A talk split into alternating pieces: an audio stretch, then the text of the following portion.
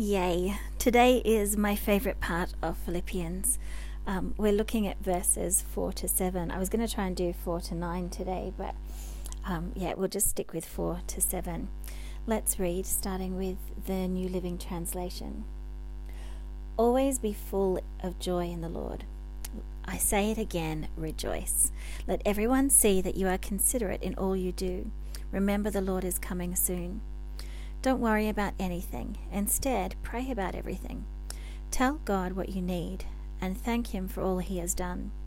Then you will experience God's peace, which exceeds anything we can understand. His peace will guard your hearts and minds as you live in Christ Jesus. In the New Living Translation, Rejoice in the Lord always. I will say it again, rejoice. Let your gentleness be evident to all. The Lord is near. Do not be anxious about anything, but in everything, by prayer and petition, with thanksgiving, present your requests to God. And the peace of God, which transcends all understanding, will guard your hearts and minds in Christ Jesus. A lot of people who are quoting this section start at verse 6, but the paragraph starts at verse 4. Our attitude should always start from a place of rejoicing. Even within the one verse, Paul says it twice Rejoice in the Lord always, and again I say rejoice, with an exclamation mark. He really wants us to rejoice. When I went to Sunday school as a kid, um, we used to sing around based on this verse. Um, I'm not clever enough to edit it so that I can sing both parts at once, but it used to go like this. It used to go, um,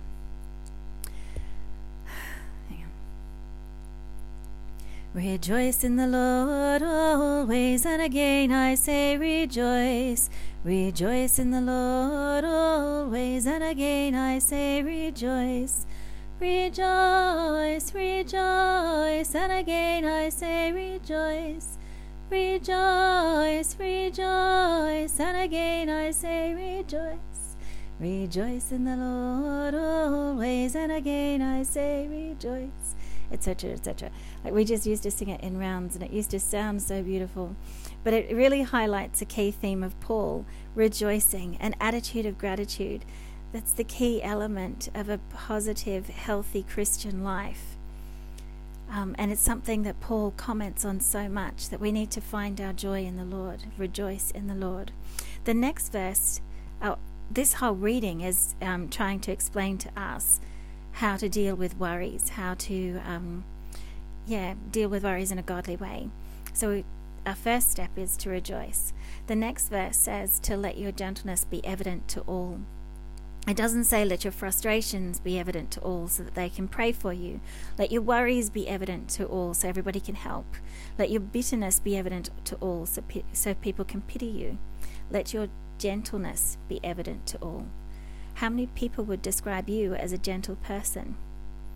If that's something that you need to work on, what do you think you can do to start becoming a person whose gentleness is evident to all? Who do you think of when you think of the word gentle? What do you need to do to become more like them? So, first step, rejoice. Second step, be gentle. The next step do not be anxious about anything, but in everything, by prayer and petition, with thanksgiving, present your requests to God. It's just two small words, but they're important with thanksgiving. This is a verse that's highlighted in my Bible, and I, have known it for many, many years off by heart. Do not be anxious about anything, but in everything, by prayer and petition, with thanksgiving, present your requests to God. So, how do we deal with worry and anxiety? Rejoice Again, rejoice. Be gentle to everyone. Give thanks to God for our many blessings. Bring your concerns to Him. When we learn to do that, verse 7 is the result. The peace of God, which transcends or exceeds our understanding, will guard our hearts and minds in Christ Jesus. Sounds good, doesn't it? Our hearts and minds guarded by the peace of God, a peace that goes beyond our understanding even in times of worry and stress. If we can do these steps, the peace of God will guard our hearts and our minds.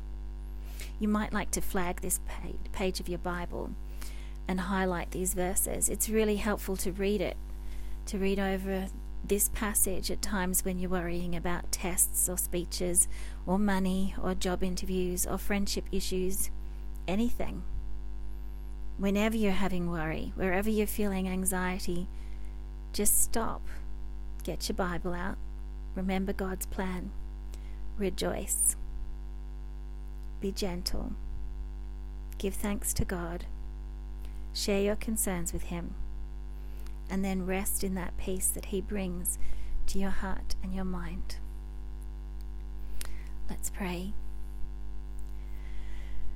Father God, thank you that we can rejoice in you. Thank you that even in times of trouble and times of difficulty and times of really serious stress, there are always things that we can be thankful for. Help us to have the eyes to see those things. Um, help us to rejoice in you. Help us to be gentle to others. Help us to give thanks in all circumstances. Help us to bring our requests to you instead of worrying over them in our heart over and over. Help us to seek you in times of difficulty. Help us to come to the Bible and to follow the actions that we know that we need to follow. Thank you, Lord God, that your word is so useful and so down to earth, and that we can come to this this um, passage from the Bible and reflect on it. Thank you for all you do in our lives. In Jesus' name, Amen.